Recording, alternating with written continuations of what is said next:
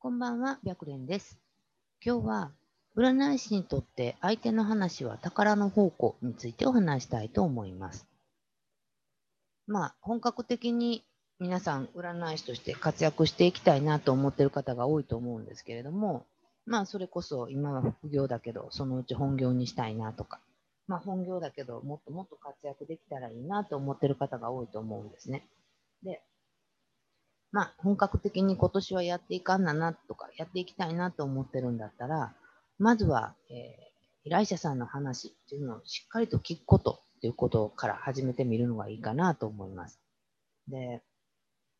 案外聞いてるようで、依頼者さんの話って聞いてない方が多いんですね。だから本当は、あの、大切なことをスルーしてて、まあ、全然求めてない結果とかを言っちゃったりするんですよ。で、こういう風になっちゃうと当たり前やけど、相談者さんは心の中で、いや、そんなこと聞いてへんねんけど、みたいにやっぱり思ってしまってて、でも逆に言うとそこをクリアできれば、今よりもずっとずっと本当いい鑑定が提供できるようになるんですね。なので今日はそれについてお話したいと思います。で、依頼者さんって自分の悩みをあれこれ、まあ、結構言ってくれると思うんですよ。で、例えばなんですけど、彼から連絡がないんですが、いつ連絡が来ますか？きっと、まあ、こういう系統の相談多いんじゃないかなと思います。で、もしここで、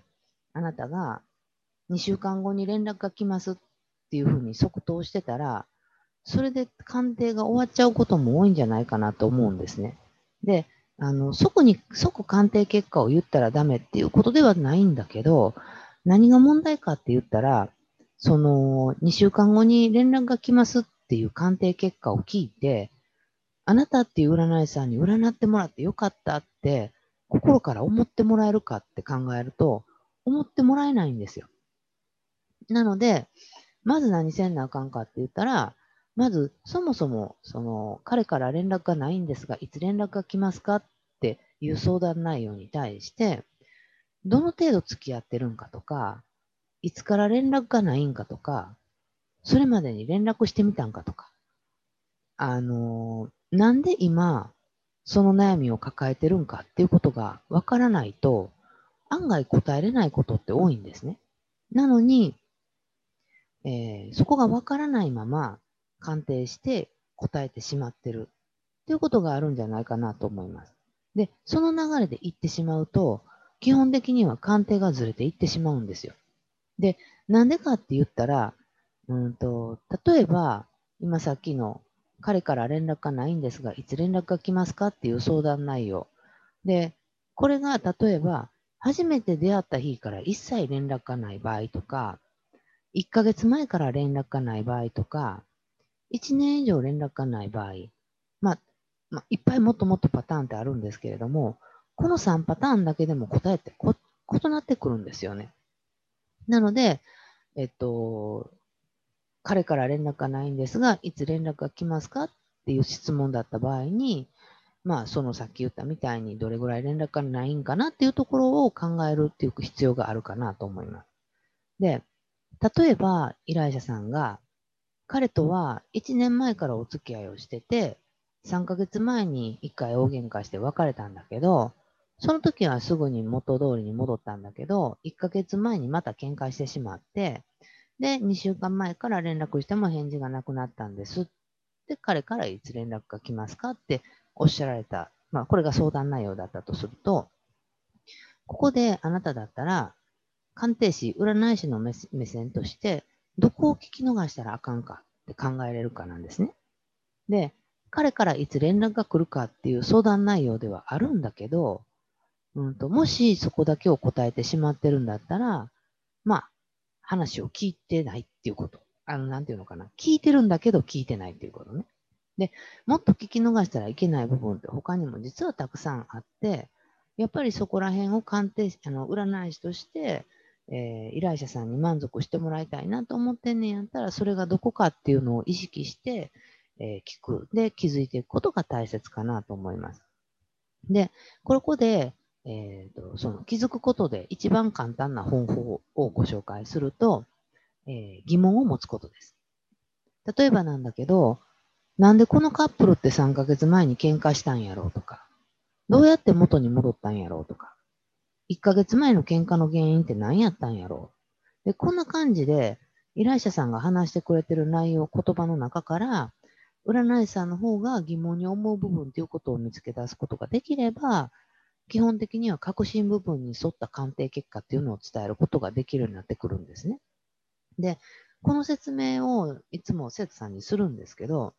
そうすると、じゃあお客さんに興味を持ったらいいんですねって言われるんですよ。で、もしあなたが、うんと、依頼者さんに対して興味を持ったり、例えば、まあ、うん、助けてあげたいなとか、そういう気持ちを持てるんだったら持ったらいいかなと思います。だけど逆に、うんと、お客さん、依頼者さんに対して興味を持てないっていう人も少なくないと思うんですね。で、そういう場合は、別にまあ持たなくてもいいんじゃないかなと私は思ってます。でも、興味を持つか持たないかじゃなくて、どっちにしても、えっと、ちゃんと聞いて、疑問に思う部分を見つけ出すっていうことが大切っていうことになるんですね。で、鑑定って本当にちょっとしたことの積み重ねなんですよ。で、鑑定してればわかると思うんですけれども、そのちょっとしたことがずれていくと、最終的に、なんていうか、あんまり満足してもらえない鑑定になるんじゃないかなと思います。だけど、なんかその、うまくいく鑑定っていうのは、えっ、ー、と、ちょっとした積み重ねがすごく上手にできてることの方が当然多いんですね。で、その典型的な例としては、やっぱりあなた自身にもリピーターさんっていうのが何人もおられると思うんですけれども、そのリピーターさんとの会話っていうのは、基本的にそのちょっとした積み重ねがすごく良かったからリピーターさんになってくれてるんですよ。で、逆に、リピーターさんになってくれなかった方の鑑定。これは、鑑定そのものが悪いわけではないんだけど、そのちょっとした積み重ねが微妙にずれてってるんですね。だから、微妙にずれていく鑑定を本当は軌道修正をする必要があるんだけど、やっぱりその占い師さんがどこを修正せんなあかんかとかっていうところに気づく必要があるんですよ。なので、まあ本当に真剣に占い師として、まあ今のこの状況で、えなんとかやっていかんなあかんなとか、なんとか頑張っていきたいなって思うんだったら、え相談者さんの話を、うんと、なんとなく聞いてるではなくって、え相談者さんの話を本当真剣に聞いて、どこに疑問を感じるか。で、その疑問を感じるっていうことを、なんていうのか、常にできるようになるぐらいまで話を聞くっていうことをしてみると、